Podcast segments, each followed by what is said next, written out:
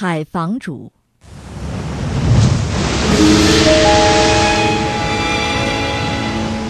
海房主是一种出现在海上的妖怪，出现的地方不同，时间不同，称呼也不太一样，有海法师、海座头、海入道、船入道等五花八门的叫法。海房主的体型巨大，浑身乌黑。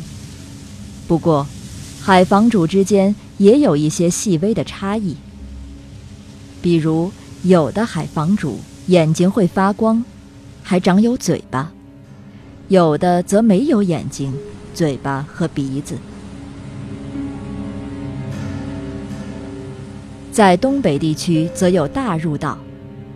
渔业丰收的时候，如果人们没有向海神敬献第一次捕捞上来的海鲜，这种海房主就会破坏船只，或将船主劫走。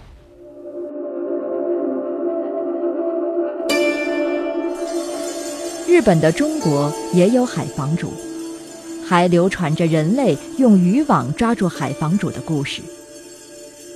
据说被抓的海房主体型像人，光头，体长十厘米左右。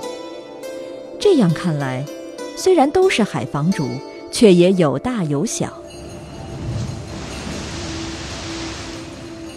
当海房主出现时，一定不能出声，更不能看他，这是人们总结出来的经验。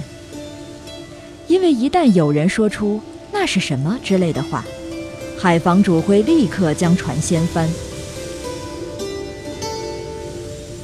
海房主的出现是不祥之兆。